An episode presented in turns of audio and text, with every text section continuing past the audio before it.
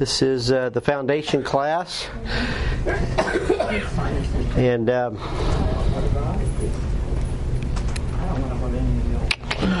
That's what I. oh, we miss Emmett. We should have been praying for Emmett. You say he's not feeling good? He's got sinus infection, but I think it's the antibiotic that's killing him. Hmm. Some of them aren't right for you. Wow. Well, he has diarrhea from the. Oh. Uh,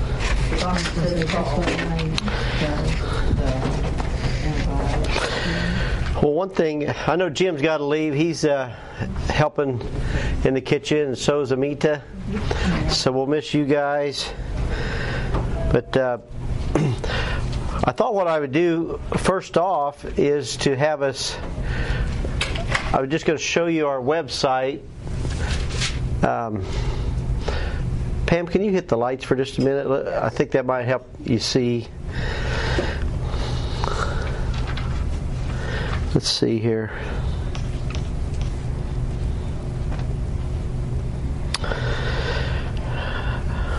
All right. Can you get that any smaller? Hard to see. That's what comes up when I do this. That don't look like nothing what's on that picture. Um, I see what the deal is. I'm not. Hey, well, let me do this. Uh, This is just, just coming out.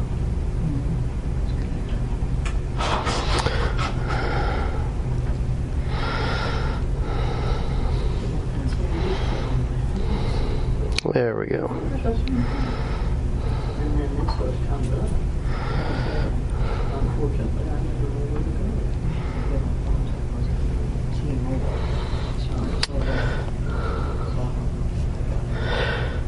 It's a Wi-Fi issue. I don't have it anymore. And that's the list. So I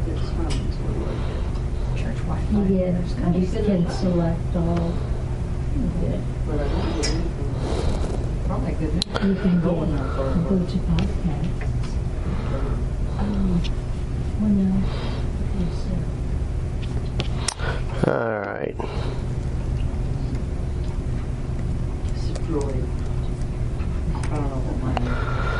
an iPhone. All right, so there's our church website, and probably you've all seen that maybe.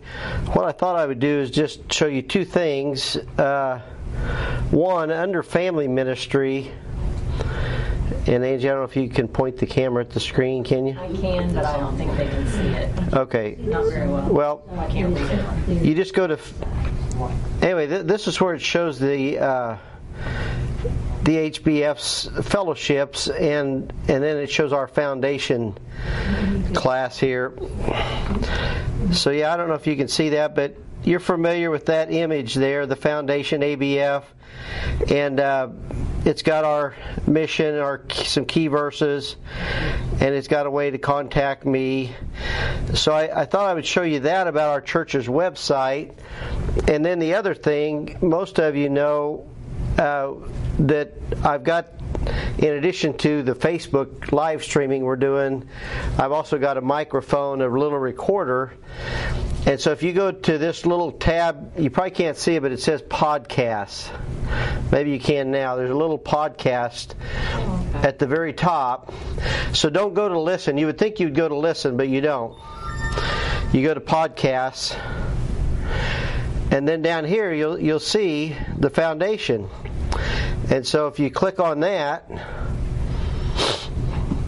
you'll see the very the very first one up there is Jeremiah 36. Everybody see that? Yes. And so that was two weeks ago, uh, maybe three weeks ago. Well, it's got the date there, December 19th. So anyway, if you need to, so there's, you can you can get all of the Jeremiah study. So that's just audio, and uh, Jim actually has a link if you want to watch the video of any uh, Facebook live streams you missed. So I think that's all I wanted to show you there. Uh, Pam, I guess you can hit the lights again. I feel like I'm blind up here. I can't see you. You can probably see me. So, anyway, I don't know if that's helpful or not, but uh, it's good for you to be able to navigate our church website. I know Pastor Randy and uh, Brianna and even my son uh, does a lot of work to keep keep it updated. So, uh, all right. So I'm going to do just a little rehearsal of last year's or last time we were together. If you want to turn to Jeremiah 36, you can. But I wanted to. Whoop. I'm stepping on my cord here. I don't know if you need to move that around a little bit, Angie. I'll come back to that overhead just a minute, but I thought I would talk to you just a little bit about how God has preserved our word. Just we seen last week in Jeremiah 36, God told Jeremiah to get a roll and to write uh, the words that God told him onto a a scroll and, and, and put it in a book. And so Jeremiah gets a scroll and he gives it to uh, Baruch, the scribe. And Baruch writes the words that God gave to Jeremiah.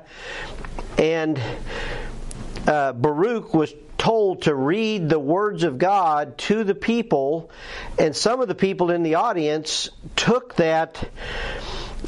Uh, uh, uh, went and told the princes, and the princes went and got uh, Baruch and said, "Hey, we need to hear this too." And uh, then they took it to the king and the and one of the other scribes, Jehudi, and Jehudi read it to the king, and the king cuts it with a penknife, and they throw it and they burn the words of God in a fire. And so uh, that's what happened in Jeremiah 36. So, so think about this for a minute.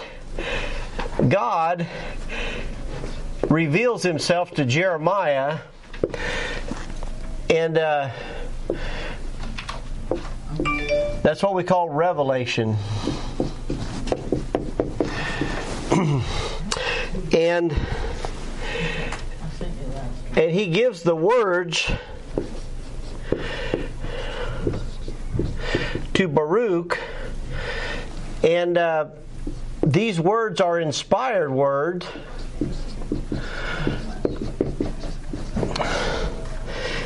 And, and Baruch writes them down. And uh, this is not actually a word, it's kind of a word we've made up to describe what happens here.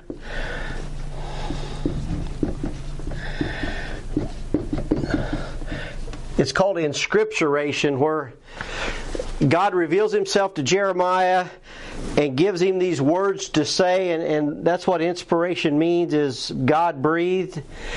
And, uh, and so Baruch writes them down, and then he reads them to the people.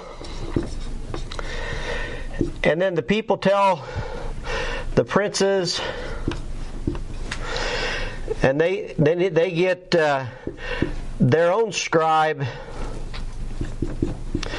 involved, and he tells the king,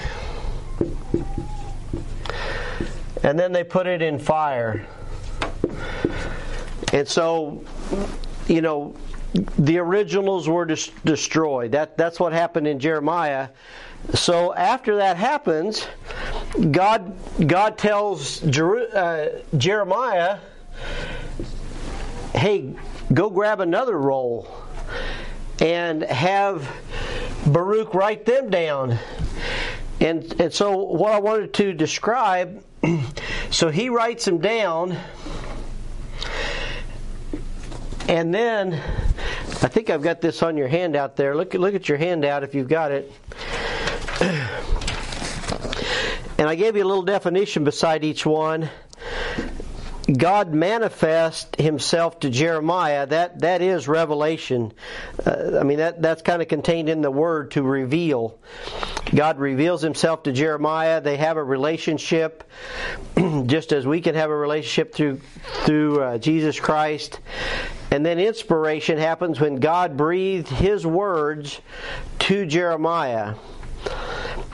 and then Jeremiah communicated those words to Baruch and he wrote them down. That that is inscripturation. And then this next word is transmission. This is the original manuscript is copied for others to read. And so this uh, transmission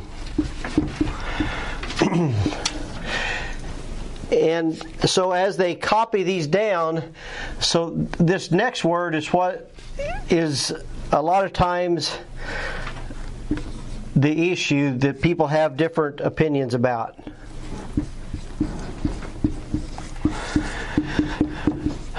The word preservation. And what I what I did here I I got us a uh, a definition. I'm going to see if I can pull it up here.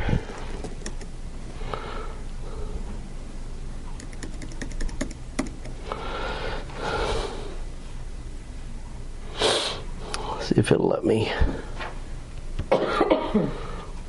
There we go.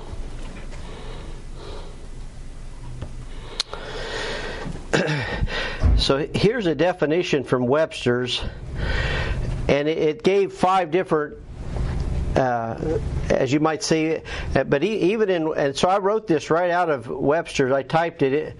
The the word preserve as a verb means to keep or save from injury or destruction, to defend from evil. And it gives you a couple Bible references. God did send me before you to preserve life. We remember that from Joseph and his brothers. Uh, and then in Psalm 140, O Lord, preserve me from the violent man.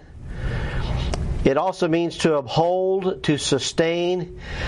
And there's a uh, word from Psalm 36 O Lord, thou preservest man and beast. And then uh, number three, to save from decay, to keep in a sound state, as to preserve fruit in winter. Salt is used to preserve meat. Number four, to season with vinegar or sugar or other substances for preservation, such as to preserve plums or quinces or other fruit. And then I, like this last one. It says to keep or defend from corruption, as to preserve youth from a vice, from vice. And uh, so, just a simple definition would be to preserve or to guard against corruption. I should have I should have put that on your handout to preserve or keep to defend from corruption. And so we believe that's what God has done with his word. and so sometimes this has been called I'll put it up here in a different color.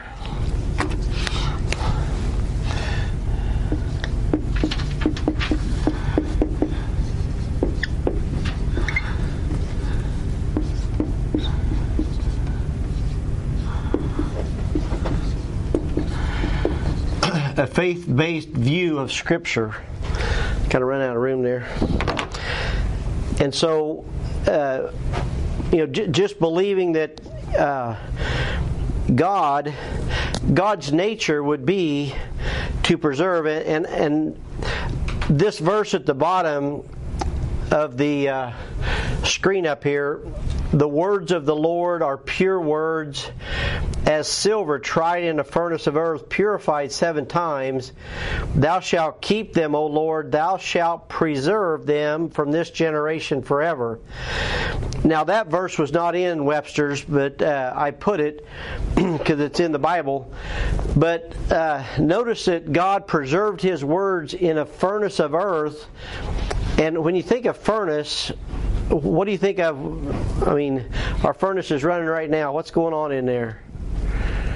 What do you think of when you think of a furnace? Fire. Fire. Well, look right here.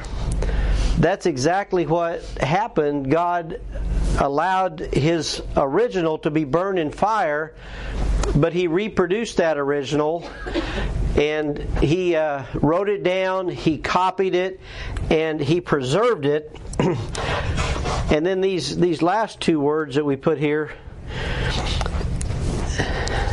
is translation.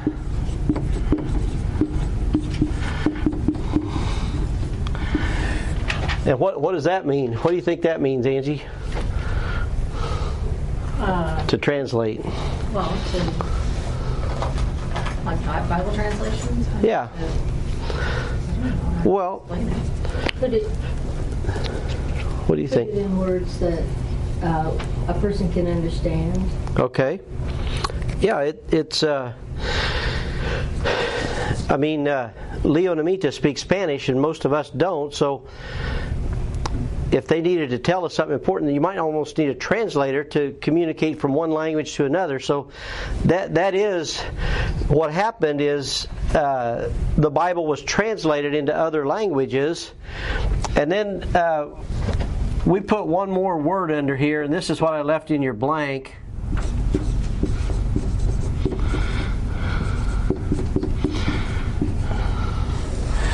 The word illumination. I don't know if you can see it. But uh, my definition there is just God's word giving me understanding in my language.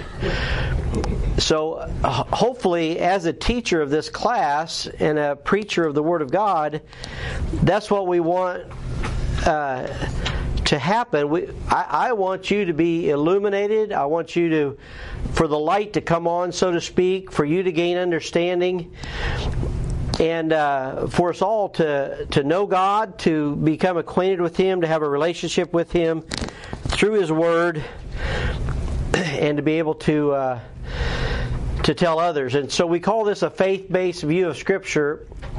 Now, uh, I think starting in April through June, uh, Pastor Randy on Wednesday night is going to teach a uh, manuscript evidence class, and it'll cover things like this.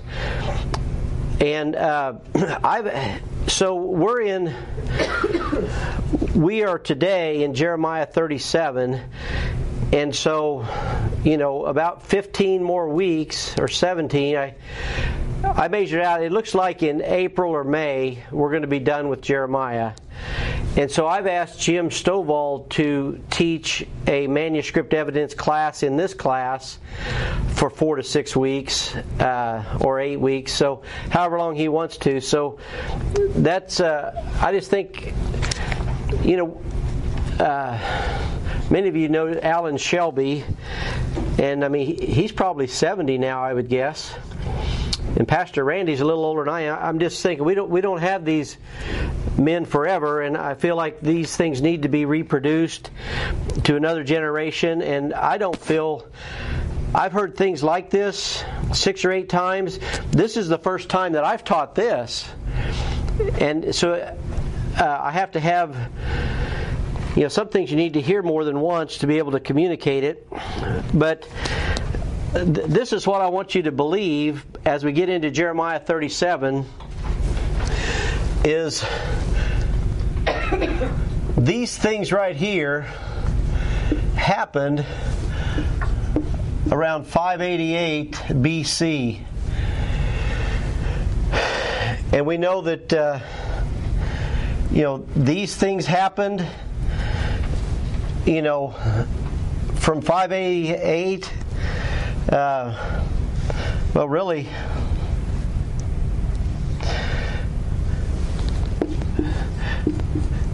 we could take this as 1611. It's when the, the Word of God was translated. So, do you, uh, and you don't even have to answer this, but do you believe that you and I have the exact words that God wants us to have that Jeremiah gave to Baruch? What is that, 2,600 years ago? What we're going to read and study today are the exact things that Jeremiah told Baruch that many years ago, uh, all the way up here till 2022, right? I mean, our, our King James Bible is now over 400 years old, and uh, but it, it's God's language for us today. So just just before before leaving Jeremiah 36, I thought this was profitable because it's somewhat fresh in our minds, and uh, hopefully it's. Does, does all that make sense right now?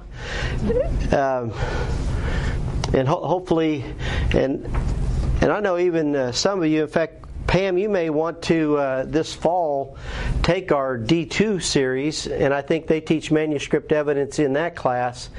So that might be. Uh, I think you two have been through D2. I know you have, and uh, but anyway, uh, just just some food for thought. Any any thoughts or questions before we go to Jeremiah 37? All right. Well, uh, let, let's look at Jeremiah 37 now. Jeremiah 37. Let me find it. And uh, hopefully, you folks online were able to see and, and have some handles on that yourselves. So, Jeremiah 37. And uh, Pam Anderson, would you read the first five verse for us? You get the hard one. She can do it. Zedekiah, the son of Josiah, reigned instead of, of Kona,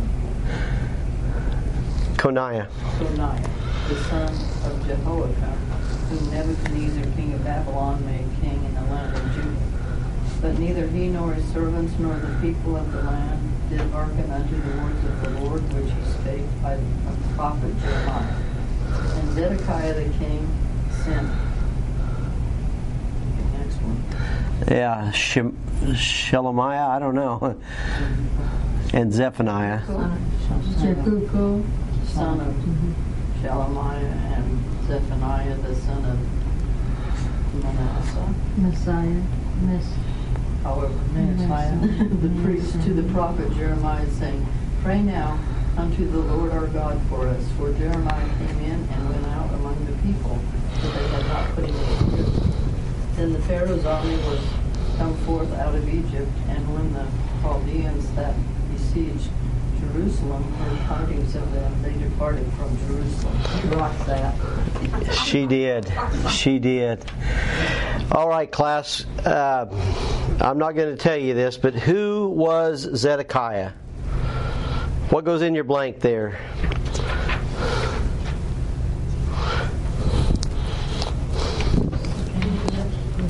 What do you think? He's the blank king of his of Judah. Not the first, but the. I was going to say first, but it seems like it was third. No, he was the third son of Jeremiah, uh, Josiah. I only know. Angie got it. They just labeled it. Yep, he was the last. A- Angie got it. Uh, Where's Angie? I have this It's, picture. it's almost like you know the teacher. I know, right? so he was the last king of Judah, and uh, just my little bullet points under Roman numeral two, letter A. Uh, Nebuchadnezzar uh, he made Mattaniah king and changed his name to Zedekiah. And he reigned 11 years. So, uh, what, what we're reading here.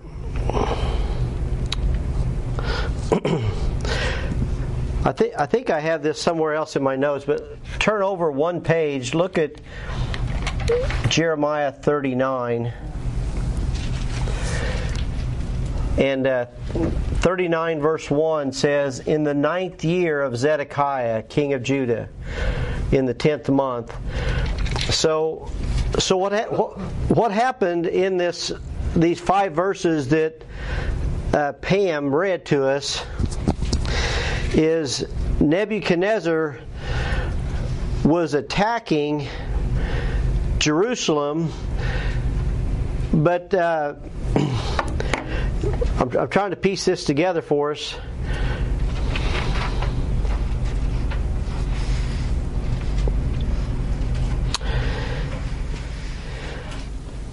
While they were being attacked, Zedekiah sent some ambassadors down to Egypt, and some way they convinced Egypt to come up and help them fight Babylon.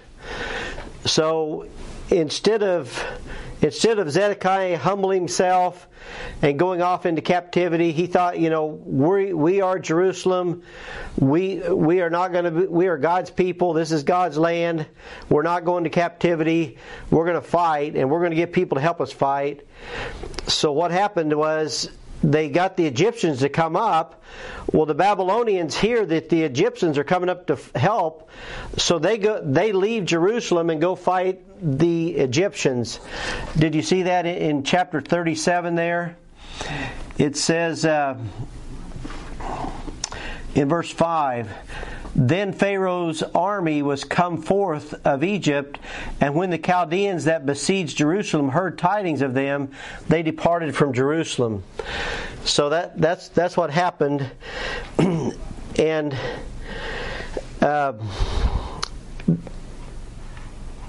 uh, so this Zedekiah, your next uh, blank there, Zedekiah was favorable to Jeremiah, but he feared the princes and people. He, he was kind of double minded, but he was able to help protect Jeremiah. So he helped protect.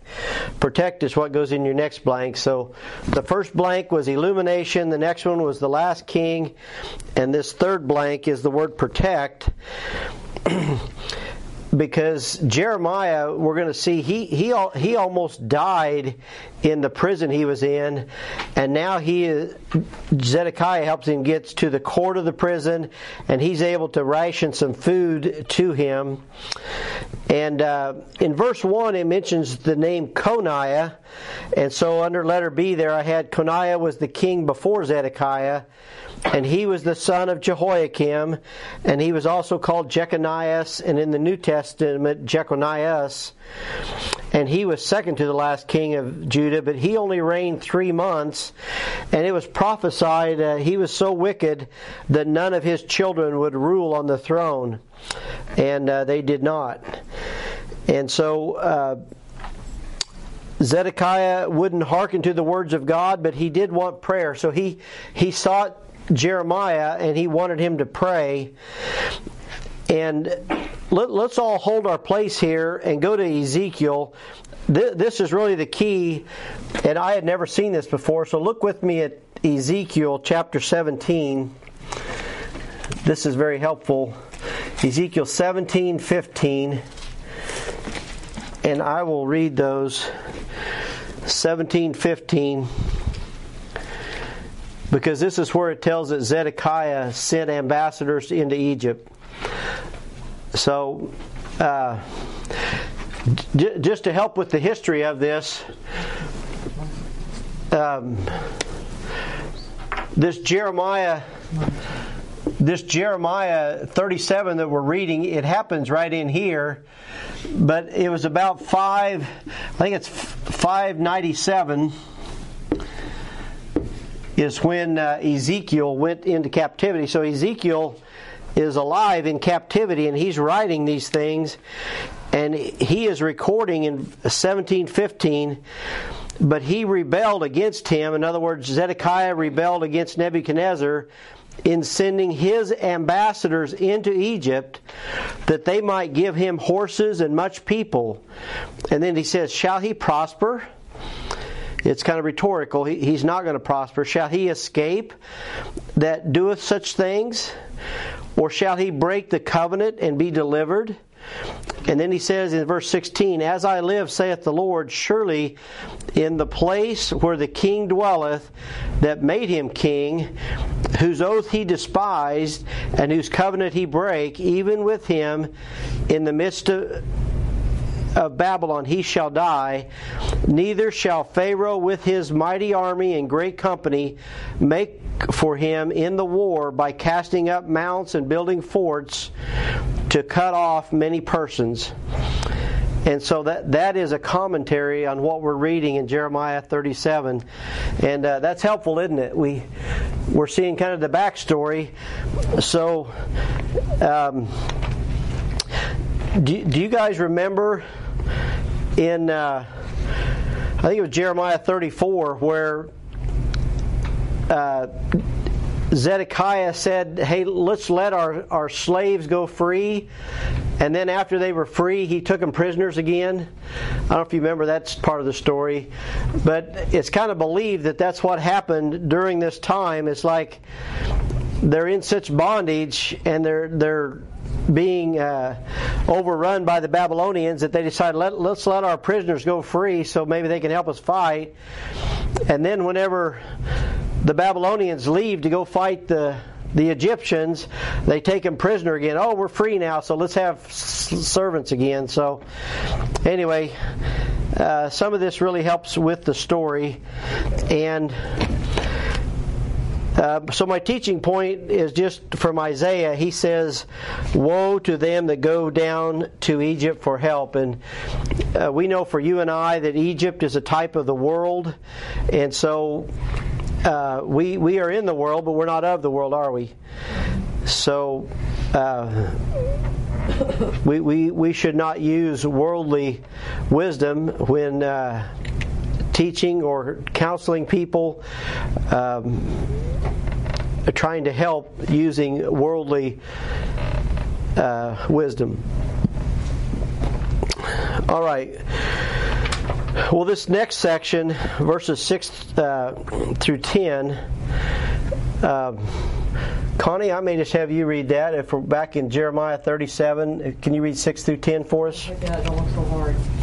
Then came the word of the Lord unto the prophet Jeremiah, saying, Thus saith the Lord, the God of Israel, Thus shall ye say to the king of Judah, that sent you unto me to inquire of me, Behold, Pharaoh's army, which is come forth to help you, shall return to Egypt into their own land. And the Chaldeans shall come again and fight against the city and take it, and burn it with fire.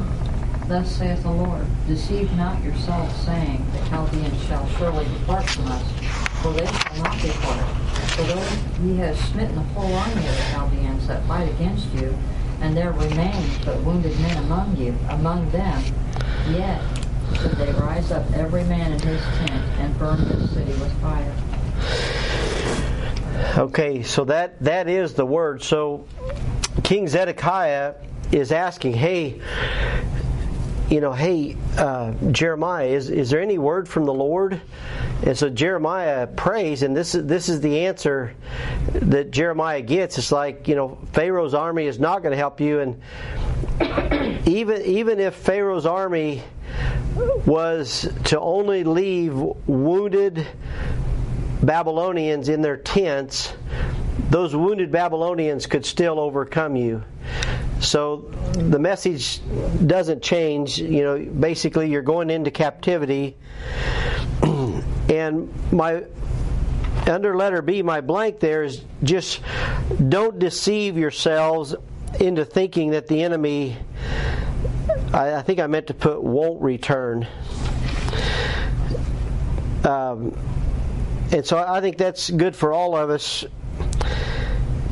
Is you know it's easy to deceive ourselves, especially in good times. Like okay, and uh, that, you know some of you know I helped start a church in Overland Park, and I think that was a little bit of the opposition we got. Is kind of the mindset. And uh, I don't know if you know this or not, but Overland Park, Kansas is the second most educated city in the United States. And oddly enough, the, the, the first most educated was Plano, Texas. I don't know why. But Overland Park, Kansas, and so another study that one of we act, we actually had a couple doctors that went to our church, and one of them said he did a study of giving in the Kansas City area. And he said the people that gave the most percentage wise in Kansas City was the inner city, was some of the poorest parts of the city. Uh, they gave the most percentage wise. And uh, I think they even presented that nationwide, that Christian giving trying to. It was around two percent of all the Christians in the United States. They approximately gave about 2% of their income instead of 10%. But uh, inner city Kansas gave inner city Kansas City gave most percentage wise, and I, I think he said they gave 17% is, is the number that comes to my mind. I, but anyway, uh, the reason I said that is just seemed like some of what we were against is you know when you're in Overland Park, Kansas, they're very affluent people, and sometimes that maybe makes you think that you don't need God, right? And uh, I actually have a, a relative uh, that is very wealthy. I would say they're millionaires at least 10 times over. And uh, they've said such things as, you know, I'm not going to become a Christian. Uh, you know, they, they might want my money and things like that. And so, so it's easy to deceive yourself. So, so Zedekiah and the people of Jerusalem got a little relief from their suffering. Hey, the Babylonians are they're gone away to fight somebody else. You know, hey, whew, you know, finally a relief. So maybe they won't come back. And so, but the Word of God said differently. And so rather than being humbled, uh, they took their slaves again and they deceived themselves. And so my teaching point here at the bottom of your handout was the Jews' stony heart tried to manipulate manipulate their way out of imminent danger rather than humbling themselves and trusting God. And so the reason I the reason I stated it that way is they sent ambassadors to Egypt instead of humbling themselves and just trusting the Lord. They they decided to get people to help them fight the Chaldeans. So, any other thoughts there? Those first ten verses, or I don't know if anybody's saying anything online there. Are they, Ange? Not that I've seen. So. Uh, all right, well, let's go back to the second page, the, the other side of your handout. And this is verses 11 through 15. And uh, Pam Jackson, would, would you read those for us? Yes. And it came to pass that when the army of the Chaldeans was broken up from Jerusalem for fear of Pharaoh's army, then Jeremiah went forth out of Jerusalem to go into the land of Benjamin, to separate himself thence in the midst of the people. And when he was in the gate of Benjamin, a captain of the ward was there, whose name was Irijah, the son of uh, the son of Hananiah, and he took Jerusalem, Jeremiah the prophet, saying, thou fallest away to the Chaldeans. Then said Jeremiah, It is false, I fall not away to the Chaldeans, but he hearkened not to him.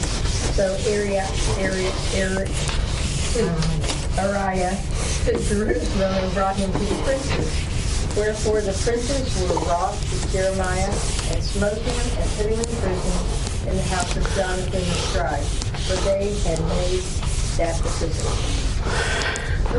All right, so so Zedekiah had Zedekiah had gotten Jeremiah out of prison, and uh, I don't know exactly the answer to this, but it says Jeremiah separates himself.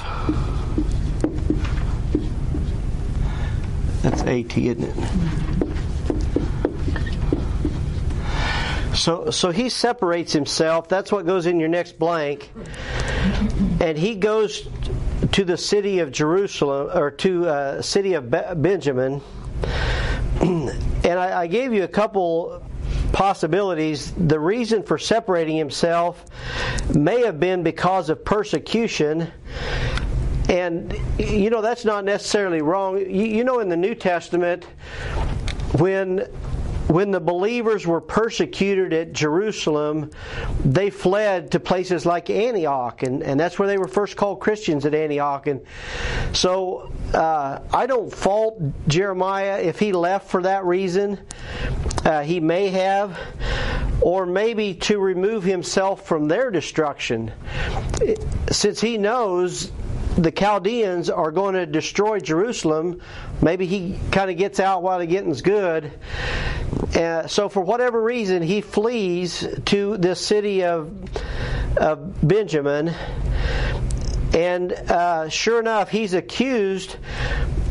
Uh, this guy finds him that Pam read and says, Oh, Jeremiah, you're going to go be with the Chaldeans, so you're going to go be part of their army. And, and that is absolutely not what he's doing.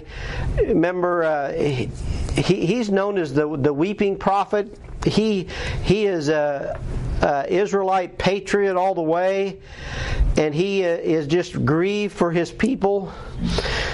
so he is not fleeing to be part of the Chaldeans, but nevertheless, uh, he gets put back in prison.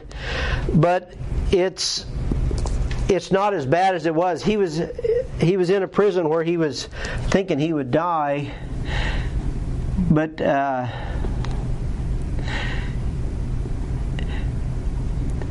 look at verse 16. Uh, when Jeremiah was entered into the dungeon and into the cabins, and Jeremiah had remained there many days. So, so he was there many days, but Zedekiah allowed him to be put into an outer court and not in the actual dungeon because he, he was.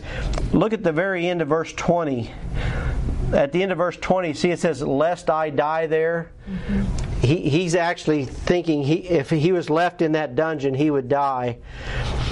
And uh, very possibly he, he might have. But uh, I wanted to I wanted us to look at our New Testament. Hold your place here and look at Second Corinthians with me. I think this will be edifying to all of us because the Bible used that word separated or separated, separates himself. 2 Corinthians 6. And this is a pretty famous passage. Uh, Angie, would, would you read those? Uh, 2 Corinthians 6, verses 17 and 18. Wherefore come out from among them, and be ye separate, saith the Lord, and touch not the unclean thing, I will receive you, and will be a father unto you, and ye shall be my sons and daughters, saith the Lord Almighty. Yeah, and so many times in the Bible, I mean that that is what sanctification is, isn't it? It means a set a set apart people, right? We are to be. Uh, and that even what the word consecration means to be separated. And and so in many ways we are to be separate. We we are in the world but we're not of the world. And so we don't necessarily need to be a, a separatist uh, in the sense that we're you know weird. Uh, but there there are some things and I think the place where Paul draws the line is is the place of sin. So I don't go drinking with my friends so that I can reach my alcoholic friends. Uh, but but I do, you know, befriend people, and we, we can become all things to all men, that we might by all means save some. But uh, we we can still remain separate. In fact, you know. Uh, hopefully people look at our lives and say there, there's something different about you. You you don't talk like everybody else. You we inspire. Yeah. We raise up and we lift up people. Yeah. Walking into their little mess. Yeah. We inspire them to walk out of their little mess. Well and uh, that's what we're doing. I know P- pam has even brought up just you know we got to be careful not to gossip about people. And uh, i remember a lady on our packaging line. You know, this was 20 years ago when I was first a Christian. You know, everybody was making fun of somebody, and just kind of in front of everybody, she's like, you know, this person's my friend. We shouldn't talk bad about him. It's like, whoa, she was right.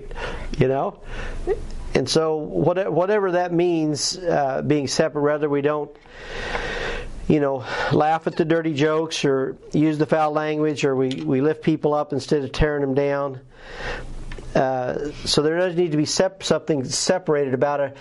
Look over at Romans chapter one. I didn't put this on your handout, but I often think think about this. And uh, Pam Anderson, we're back to you. If, would you read Rev- uh, Romans one one? Paul, a servant of Jesus Christ, to be an apostle, separated unto the gospel of God. Yeah, so he was separated unto. So it's not just enough to say, I'm not going to smoke or drink or whatever.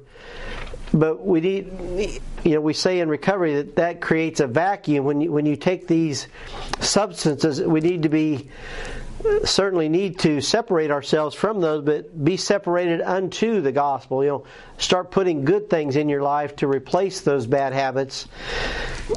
And so that's what that's what Paul did. He was separated unto the gospel. Now this this last section we've already hit on it just a little bit. But let's go back to Jeremiah 37 again. Jeremiah 37. And uh, Connie, I'm going to have you read, if you would, if you would just, why don't you just read the last of it, 16 through the end.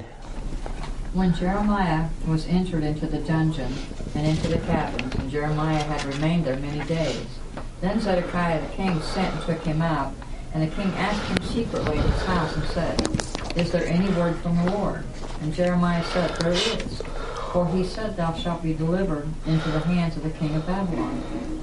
Moreover, Jeremiah said unto King Zedekiah, What have I offended against thee, or against thy servants, or against this people, that ye have put me in prison? Where are now your prophets which prophesied unto you, saying, The king of Babylon shall not come against you, nor against this land?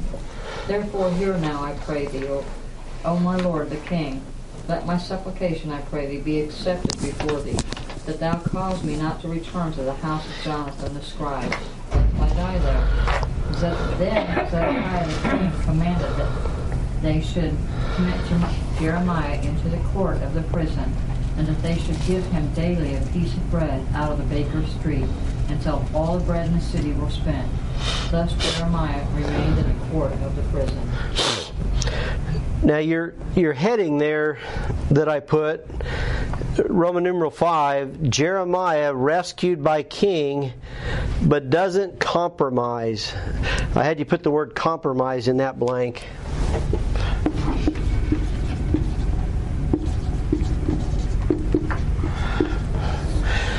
And I, I don't know if I I really respect Jeremiah you know, this was before electricity and running water, so you can imagine what prison looked like then. And so Zedekiah brings Jeremiah out of this dungeon, and you can imagine what he looked like, what he smelled like. He's like, Jeremiah, is there any word from the Lord? And Jeremiah says the same thing. Yeah, Nebuchadnezzar is going to capture this city and take us captive. It would have been so easy for him to say, God loves you. You know, give me a hug, put her there, everything's going to be okay. You know, but he didn't. He's like, you know, darn it, King, the Lord has spoke to me, and we are going to be captured, and we are going into captivity. So he doesn't compromise. And uh, uh, Pastor Brian has, I think, a very wise statement. And Pam, you, you may remember this from Bible Institute, but Brian Hedges says, Class, do you know the quickest way or the fastest way to grow your church? And it's in one word. He said, The answer is all you got to do is compromise. That's his answer. If, if you want to grow a quick, if you want to grow your church, compromise. You know, start kind of catering to rich people, or you know, hey, we've got all these programs for your kids, and we, and not not that having programs for kids is is bad, but you know, you can grow your church if you without keeping you know the word of God the main thing. And so here we've tried to grow our church because we want everyone to know the truth uh, and be saved, but we try to grow the church through discipleship and through truth, and uh, we, we would rather. Uh, we would rather have a, a, deep church than you know a big church that's only an inch thick or something you know a shallow shallow believers so anyway this word compromise is just kind of the word that that, that wasn't in the bible but uh, that's what i thought of when i read that i'm like it'd been pretty easy for him to compromise right there and he didn't and then the, your next verse was, or next thing, your last blank, Zedekiah gets Jeremiah out of prison secretly. He, he kind of went to him secretly uh, to hear the word of the Lord. And then uh, I just put that Jeremiah reiterates the prophecy of captivity, destruction of Jerusalem, and please innocence uh, Jeremiah, Jeremiah, points out that the, absent, the absence of the false prophets and begs not to go back to prison for fear of death. Did you guys see that whenever Pam was reading that in verse 19 it says, Where are now your prophets which prophesied unto you, saying that the king of Babylon shall not come against you, nor against this land? So, so anyway, th- this is right near, I think it's after chapter 39 is when we see the destruction of Jerusalem. So, just a couple more chapters, we're going to see. So, we're right at the end, and the false prophets are not around. They're, they're nowhere to be found. And Jeremiah's like, you know, hey, Zedekiah, where are the false prophets that were saying that, you know, Babylon was not coming? Well, they're not there. And then letter D, uh, Zedekiah honors Jeremiah's petition and transfers him to a court of prison, and he would give him a ration of food. So as long as Jerusalem had food, Jeremiah would have food, and so this sustained his life. And uh, now, under your teaching point here, this this is what I'll close with. Do you guys remember when Doug Pearson was here, like two, like a month ago? He he said there's places in the Old Testament where you know, even though captivity was imminent, uh, hope is given, and that was that was Doug uh, Pearson's message, and. Uh, so I just took a picture of Doug Pearson's overhead, and that's what I printed for you here today. Your teaching point, Jeremiah's basic message from God. This was from Doug Pearson. His basic message was submit to Babylon. Uh, Babylon was God's rod of discipline, and you will live. You will learn truth and can even be missionaries for God in Babylon. I, I thought that was a neat thought. That you're going to Babylon as captivity, of captivity, but you could be missionaries there. Uh, so submit to Babylon and lose your land, but God will go with you. If you fight against Nebuchadnezzar, uh, you will die. And King Zedekiah and the people were proud with their false prophets, and they fought against Babylon and lost and died horribly. And then he says the, the basic message of Jeremiah preached from God, and he, he gives these uh, chapters and verses. And then even the false prophets that opposed Jeremiah with the false message of peace.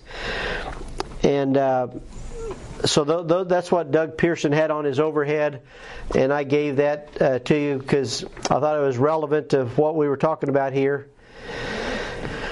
But uh, anyway, um, I think the thing that I learned from Doug there was just about being missionaries there in Babylon because we don't think that way, do we? I mean, I even tell people in jail that you know, hey, while you're there, you know, use your downtime to retool for when you're out in the free world or share the gospel while you're there. And so those I, I, say jail time can be like God's time out. Like, son or daughter, you're you're going to jail. You messed up, but I still love you, and yeah. And uh, He'll use you while you're there. That's right. Um, Any any other thoughts or comments this morning? I have a unique personal experience Okay. that has come to my mind with what you said. When I was um, in the middle of my um, all my legal issues, Mm-hmm. uh, you know, my thought and my hope going forward was doing the right thing, staying out of jail. You know, to, that's where my thinking was. Um, and I knew I would be okay if I went to jail. Uh, it's not where I wanted to go, but I'd be okay.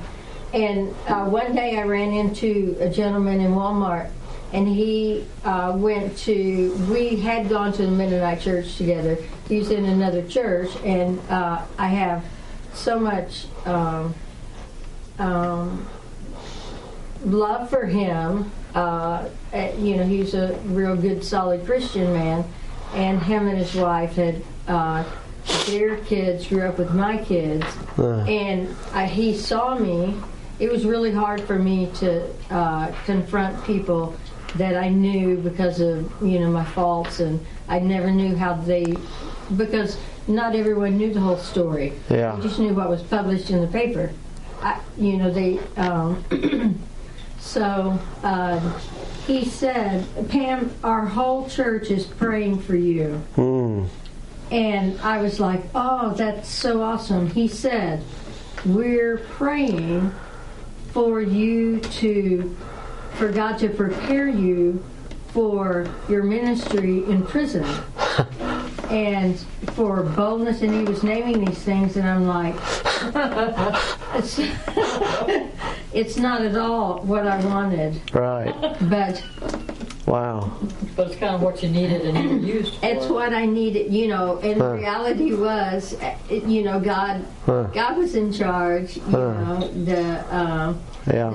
the either it to be appointed or allowed for me to go to prison or not go to prison.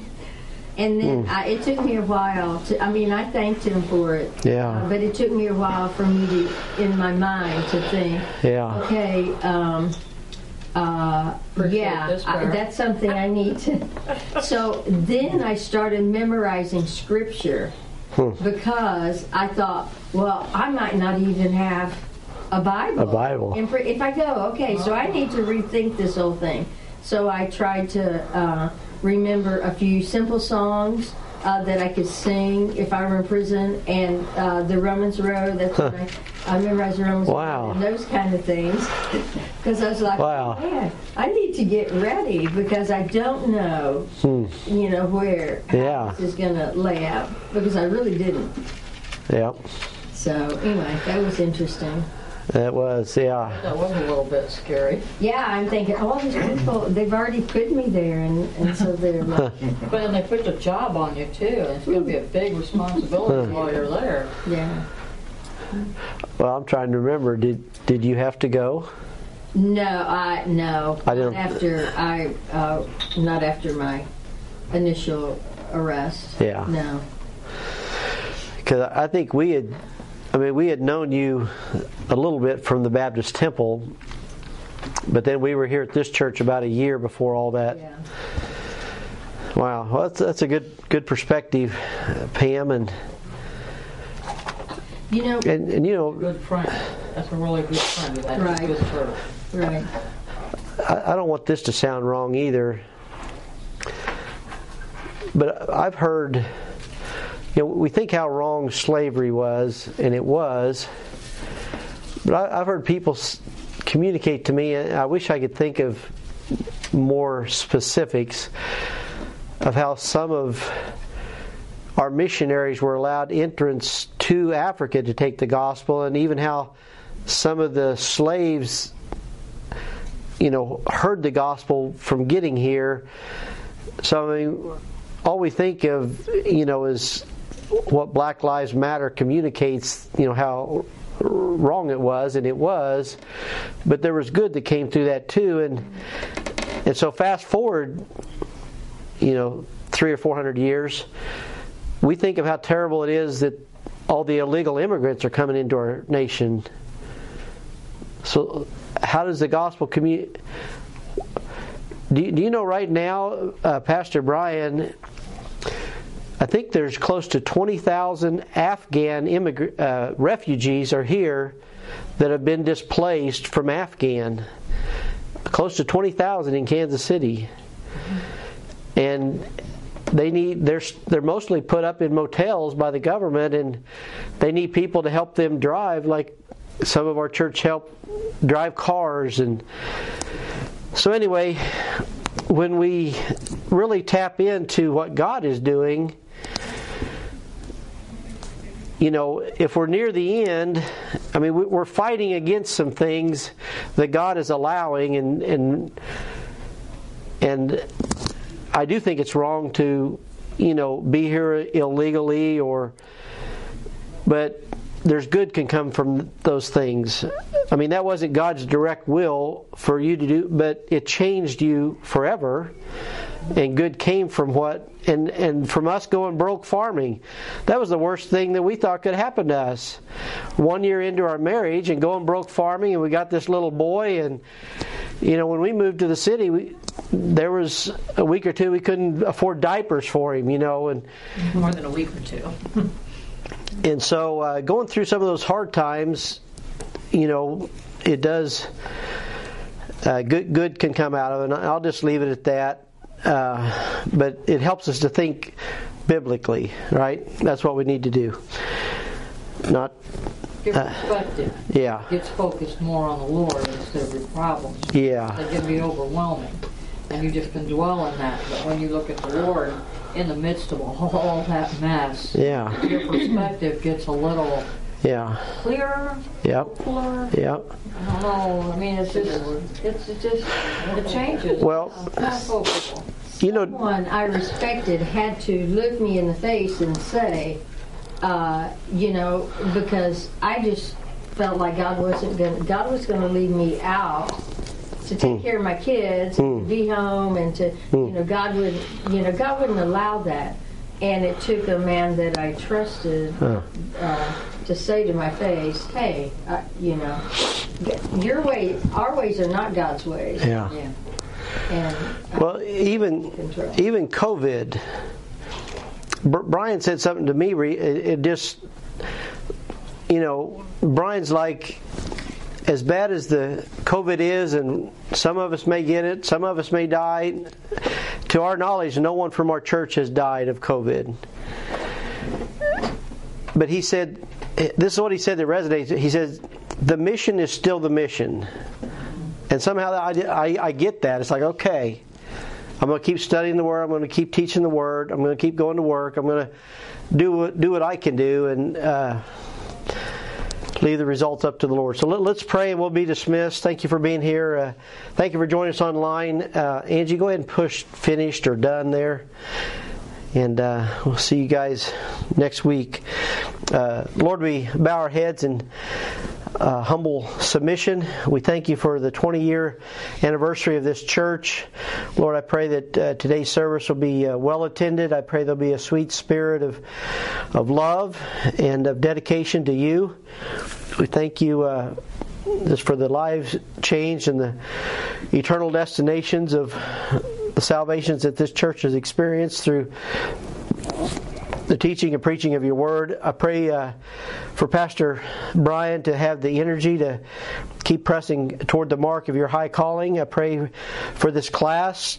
Uh, pray, Lord, that you'll uh, use us in a mighty way to support the mission, the ministries of this church. And uh, Lord, um, pray you use the foundation for your honor and glory. I pray you'll bless 2022 as, as a good year, perhaps the year that you'll come again. And so, Lord, as we uh, talk about and think about Jeremiah and just how relevant uh, he was, help us not to compromise as he did not compromise. Help him to uh, speak the words that you've communicated to him. Help us to communicate that to others as well.